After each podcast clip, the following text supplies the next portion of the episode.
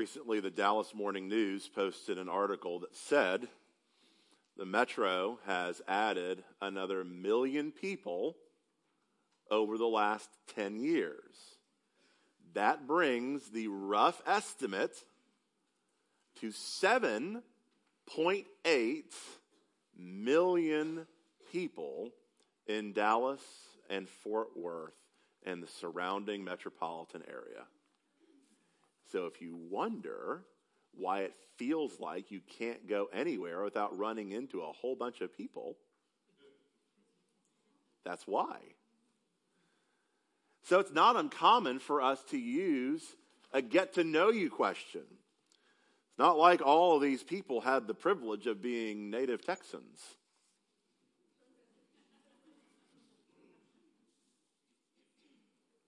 Where are you from? It's a good get to know you question, isn't it? Helpful. You can discover some interesting things about that person that you might not have already known.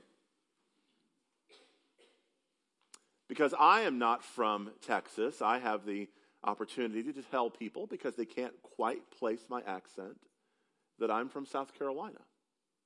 A place rich in beauty and history from the upstate of South Carolina, because there is a difference between the upstate and the low country where Charleston is.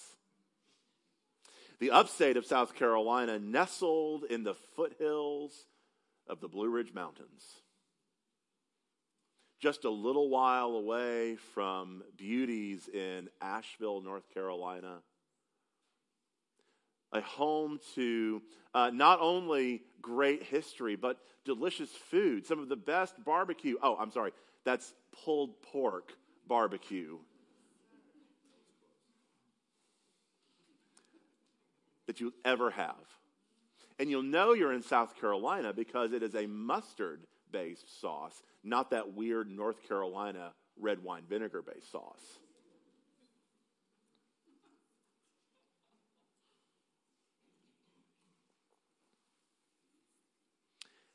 But as far as I might have traveled, the reality is, there is always going to be that part of me that has been forever shaped by that state that for so many years was home for me. But in 2013, God brought us to Texas. And my driver's license says Texas. And my license plates say Texas. My phone number area code says Georgia, but that's because I'm lazy. I don't want to change my phone number. But that's, that's more of a technicality. My citizenship is Texas. Even two of my three children have birth certificates that say Texas on them. So my hopes are that whenever the great secession does happen, I've got a few anchor babies that keep me in the good graces Take it into consideration.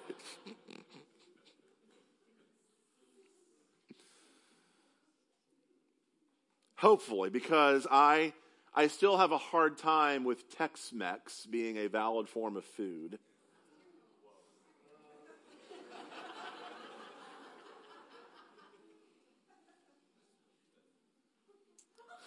It's going to get worse. I don't own proper boots or a hat. But I'm nonetheless Texan because that's where I live. Paul lives in a different era. When Paul is writing to Philippians, it's not the place where you live that defines your citizenship, it's the place that you were from. That places, um, customs, and rules. That is your citizenship as you work and live and play in other parts of the world. It is the place that identifies your status and privilege and duties. So here's what we're going to see in our text today the resurrection of Jesus the good news, the announcement, the declaration of his victory over sin and death and grave, and the reality that he is king and lord of all, in all of that, something has changed in the economy of the, of the citizens of the kingdom of God. No longer is your citizen, citizenship defined by where you're from or where you are, it is defined by where you're going. So, what we want to see this morning is how Paul brings this to light as we continue in our series in Philippians. Turn, if you would. It's printed in your program, or you can find it in a Bible that may be in a pew rack in front of you or on a smart device you brought with you. However, you find it, stand and turn with me to Philippians chapter 3 verses 17 through 21. Let's hear God's word. All of this is still within the context of Philippians uh, chapter 3, verses 9 through 11, where Paul says that he desires, he, he th- counts everything else as garbage. The Greek word skubala, which is the nice way of saying something unpleasant. He, that he may f- consider all these things as skubala, as rubbish, compared to the surpassing joy of being found in Jesus and known by him, that I may know him, verse 10, in the power of his resurrection, and may share in his sufferings, becoming like him in his death, that by any means possible I may attain the resurrection of the dead. So that's the whole context that Paul's going off of. And we talked last week about Paul saying, I'm not perfect yet, but we're all still on the way towards glory. And now, where we bring our text this morning, beginning in verse 17. Brothers, join in imitating me and keep your eyes on those who walk according to the example you have in us. For many, of whom I have often told you and now tell you, even with tears, walk as enemies of the cross of Christ. Their end is destruction, their God is their belly, and they glory in their shame with minds set on earthly things. But our citizenship is in heaven and from it we await a Savior, the Lord Jesus Christ, who will transform our lowly bodies to be like His glorious body by the power that enables Him even to subject all things to Himself. This is God's Word. Let's pray.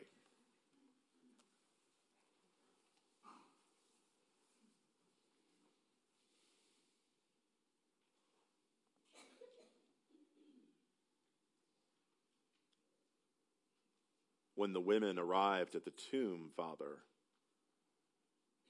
They expected death. What awaited them instead was a declaration of life.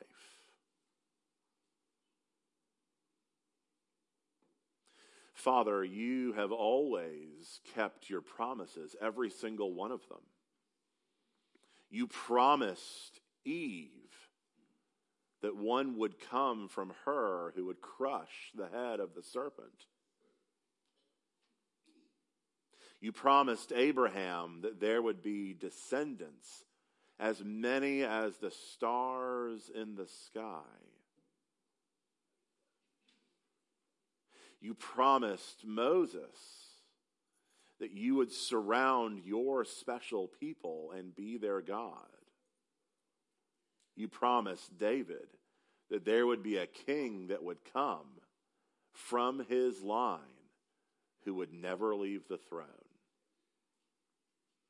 And you have promised us that if we find our faith and trust and hope in Jesus, we will never die, but in you we will live.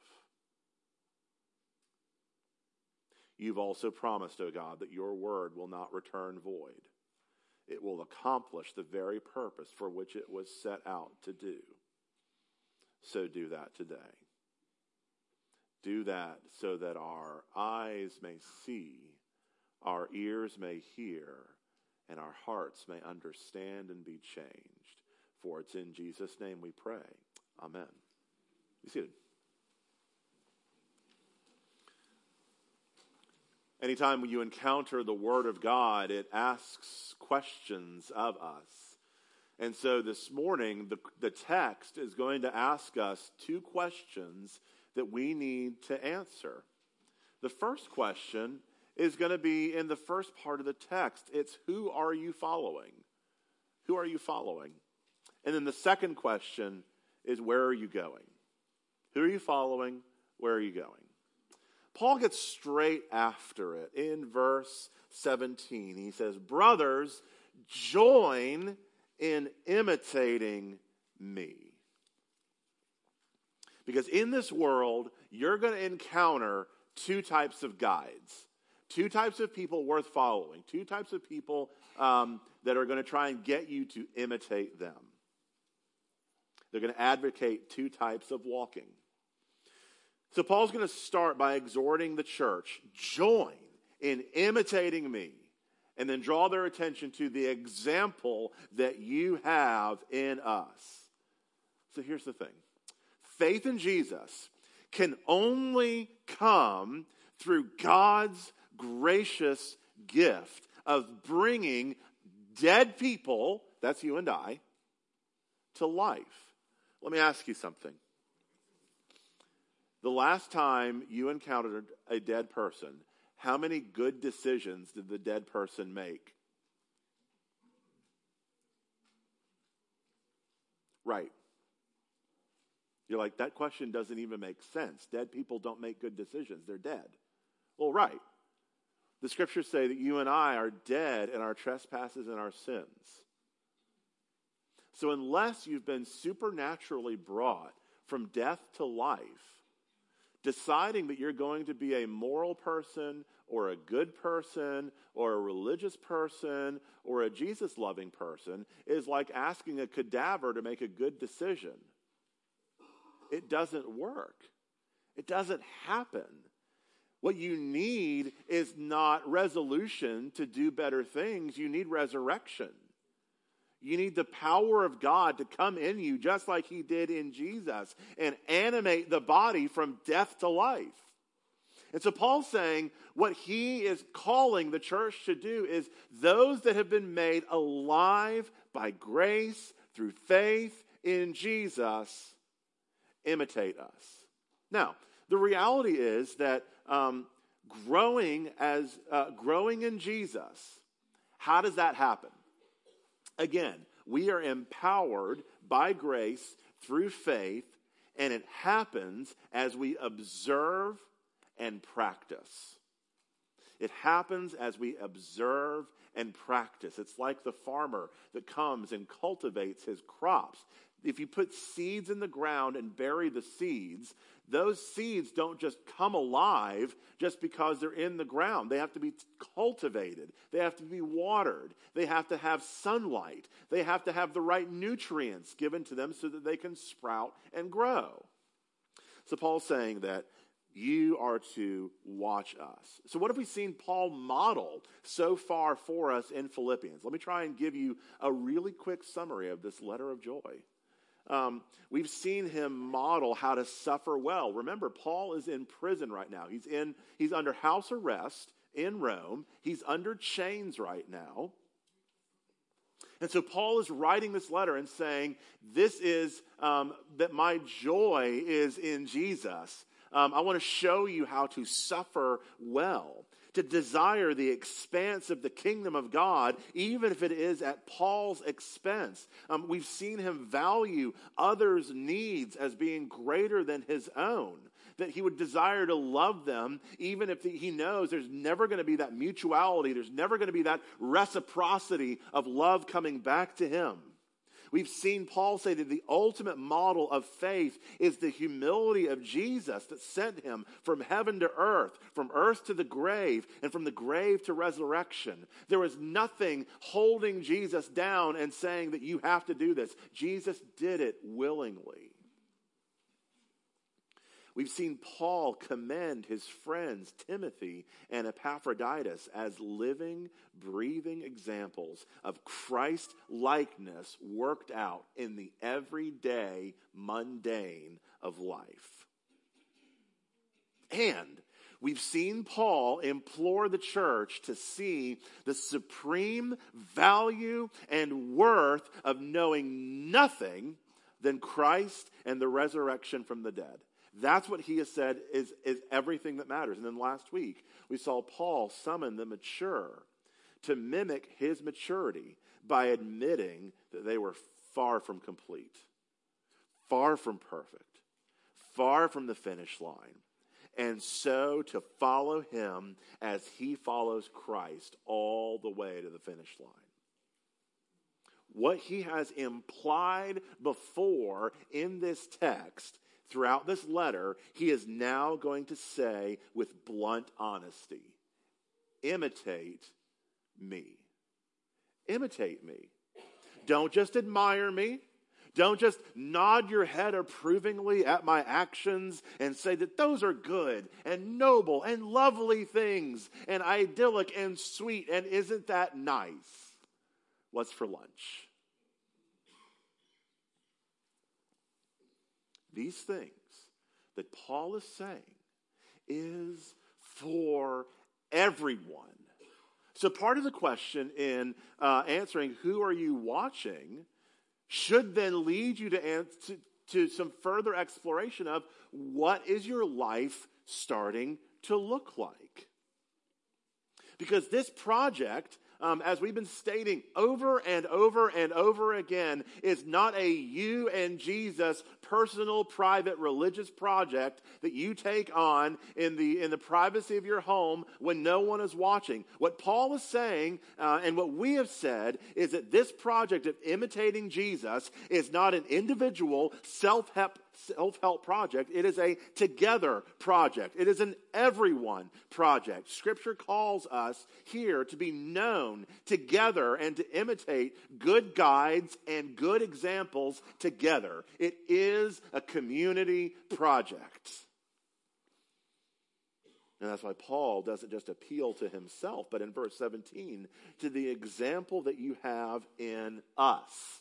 Follow us. Look at us, you all together. Paul saying, watch us. To be in Christ is to rest in who Jesus is and what he has done on the cross. To rest in Christ is to trust that He alone has paid the sacrifice for our sin and made the way straight for us to enjoy a restored relationship with the God of the universe. But to follow Christ also means that we are not standing still. You look at verse 14, which we looked at last week. Paul said, I press on. This idea of the Olympic athlete straining forward straining forward and pressing on. I press on toward the goal for the prize of the upward call of God in Christ Jesus. There is no standing still. There is no marking time. There is no checkbox mentality to the Christian life. Paul would not have recognized it. Jesus doesn't recognize it. Call of the Christian life is to resist a checkbox Christianity that assumes that with a few correct phrases and a few truths to be agreed to, that one is good. Now, certainly, there is a beautiful simplicity of the gospel. It's Jesus that did everything for you and I that we could not do on our own. He lived the life that we should have lived and died the death we deserved to die.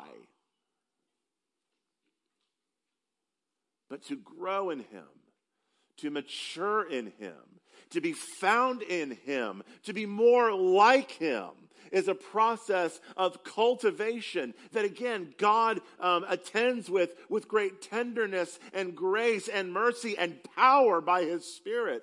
But it's not a, well, thanks for that. I'll see you later type of faith. It is instead a restless pursuit of Christ to grow in Him and be found in Him, all while resting in Him. Can you say paradox? It's a paradox. Run to grasp the Christ that has grasped us. Restlessly pursue the one whose grace you rest in. As one theologian put it, that which you revere, you resemble. That which you revere, you resemble. He would go on and say, either for ruin or for restoration. But that's a lot of R's. Let's stick with the first part. That which you revere, you resemble. If you revere people who are resembling Jesus, you're going to start to have their life and their love rub off on you for your good. If you revere people who resemble something else, you're going to have that life and that love rub off on you as well. So, who are you revering? Who are you resembling? What, is it, what does it look like to resemble Jesus? Well, friends, in part, it looks like loving the things that Jesus says is lovely. Now, Jesus isn't doing that to be heaven's taskmaster. You were made, listen, you were made in the image of God to be in fellowship with God. You were made through God to be in fellowship with one another, not one upsmanship with one another. And so, the degree to which you find your life looking like it is loving the things that Jesus says is lovely and resisting the things that Jesus says, this isn't good for you, is the degree to which you're beginning to resemble Jesus. In an op ed uh, recently in the New York Times, David Brooks had a really interesting piece um, about the spiritual crisis uh, going on in our present society and he listed five points that are causing um, great levels of crisis at a cultural level. Now, what's interesting, um, not because I agree with Brooks on everything, although I really do think he's a great ironic writer. Um, one of the things that's most interesting to me is that these five lies that he puts forward in his piece are the very types of um, um, lies that, that can become those role models that are catastrophic in our lives. Listen to the first lie. He said the first lie that is besetting the younger generation is this. Um, he said that the idea is that we are, if we are successful in our careers, life will be good. If we're successful in our careers, life will be good. Now, your, uh, your parents and grandparents um, lived in a very unique time where they could get a job with a particular company, work for that job for 30 or 40 years, um, derive a pension, and then retire. Do you realize that now most people are staying with a job three to five years? There are so many retirement plans and pension plans running around right now. It's going to be catastrophic when people go to retire and try and bring together all of their funds. The idea that your career can bring you happiness is changing. The idea that your career can bring you a successful feeling in life isn't necessarily true. Here's the second lie. Second lie is I can make myself happy. This is the lie of self sufficiency. The idea that happiness can be an individual accomplishment and that with one more hurdle, happiness is just around the corner. How many of you have thought that if I can just get through this season of life, I'm going to finally turn the corner and be happy. Anybody? Hmm. Here's the third one.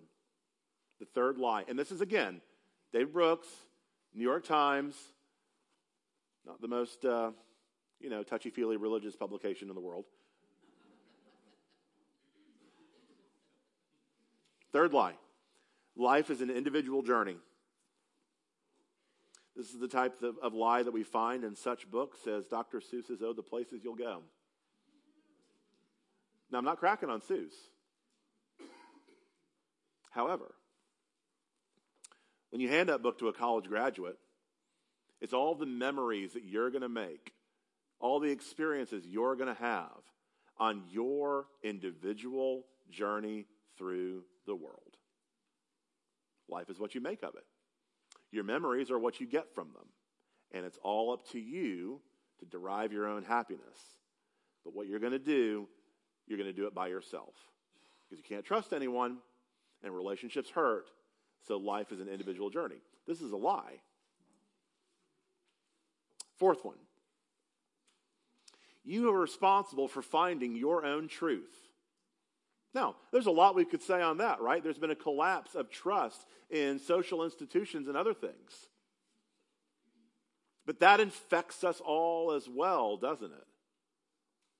I can't know it's true unless I can somehow prove it to myself or believe it with all my heart.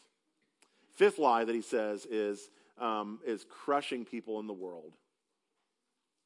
Rich and successful people are worth more than poorer and less successful people.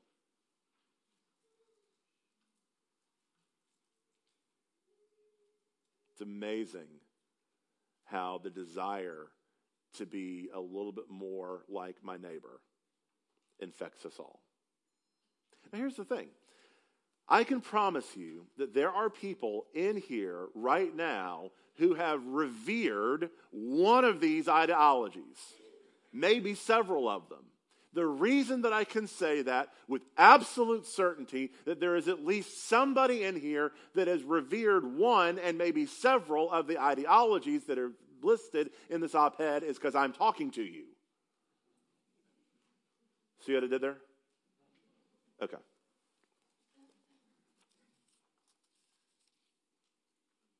I can also promise you that you and I have all looked up to people, revered them even who embodied some version of success in believing these lies.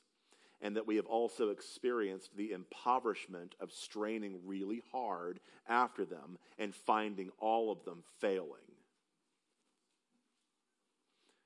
But not being able to give them up because that's the way that lies work. They seem true. Now, Paul sought these things out as well, right? He sought, he was a professional religious person. He was assured of his own rightness. He was happy in his accomplishments, assured of his own truth. And then he was struck blind and brought to life by Jesus. And now his past credentials are nothing, and he wants nothing more than to be found in Christ. And Paul has a sober warning to those that would peddle in lies, that would model a version of life that can promise satisfaction apart from salvation that there are those among us who are walking even now as the enemies of God in Christ. Now, here's the, here's the really sobering part of the text, and you ought to listen to this part. Look at verse 18. For many of whom I have often told you, and now tell you even with tears. What does he mean by that? Earlier in the letter, he's talked about people that are just hostile to the faith. In other letters that he's had, he's talked about people that are straight antagonistic to the faith. But what are these people? These are people that would have um, professed some level of faith and trust in Jesus. They would have professed at least a surface level of religiosity in Jesus, who are now operating apart from the gospel, apart from the good news of who Jesus is and what Jesus has done, and are now doing so at their peril and are putting other people at peril as well. He says in verse 19 that these enemies of the cross of Christ do whatever they want. They don't care what the scriptures say. Their God is their appetites. Their glory is in their shame, with minds set on whatever the world says is good. And Paul weeps for them because the pattern of their lives does not match the profession of their faith. Now, can we talk about that for just a second? Can we talk about what it means for the pattern of your life? That is, what you do to line up to the profession of faith. That is what you say. If you say you believe in Jesus, your life ought to be patterned by a life that looks like you believe in Jesus. By loving the things that Jesus says is lovely, by um, attending to the things that Jesus says is life giving by putting to death in your life the things that could suck away life from you. It is the pattern of your life matching the profession of your faith.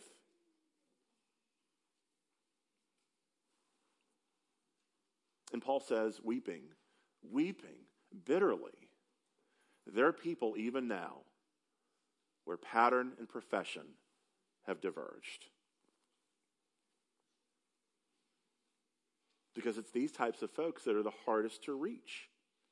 It's the, these folks are the ones that have succumbed to checklist Christianity, but whose lives and loves don't actually point to Jesus, but instead point to one of the countless myriads of counterfeits the world has to offer. What Paul's saying is this it, it, it, it is not matters of degree or shades of gray.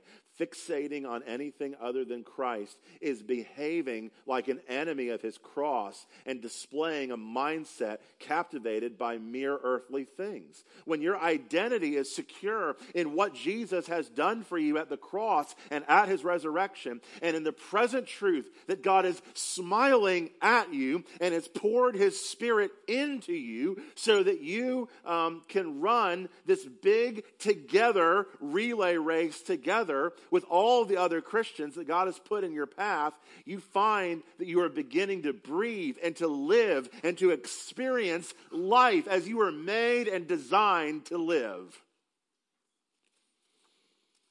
And not only that, you're also finding yourself to be patient with those around you as they aren't quite in the same place you are.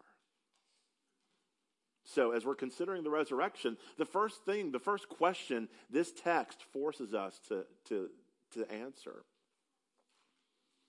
is who am I revering? Who am I following? Who am I trying to look like? If you can't answer that question with anything other than Christ and Christ alone, and point at ways that the pattern of your life matches that profession of your mouth, it's worth a further conversation. It's worth further exploration. But there's another question, um, and that is the question of citizenship. It's the question that we're going to turn our thoughts to now quickly. Where are you going? That's really the, the second question of the text. Here's the astonishing claim that Paul lays out in verse 20. He says, Our citizenship is in heaven. And from it, we await a Savior, the Lord Jesus Christ.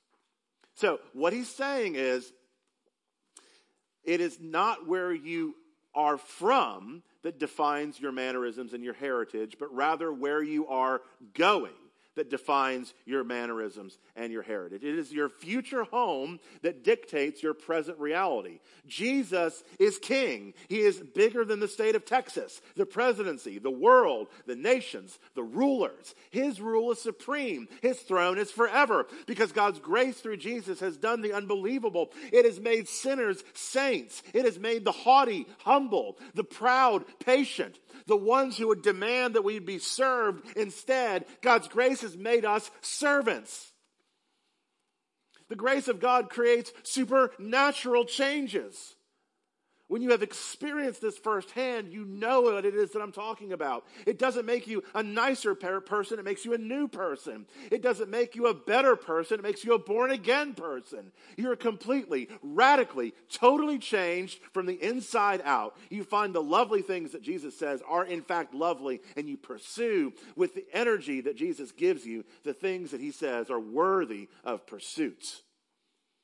And Paul simply has this to say if you are pretending to be in Christ with an outward veneer of religious, while still on the inside chasing, pursuing, and doing whatever you want to achieve your own aims and happiness, your answer to where are we going or where am I going is not the one you want.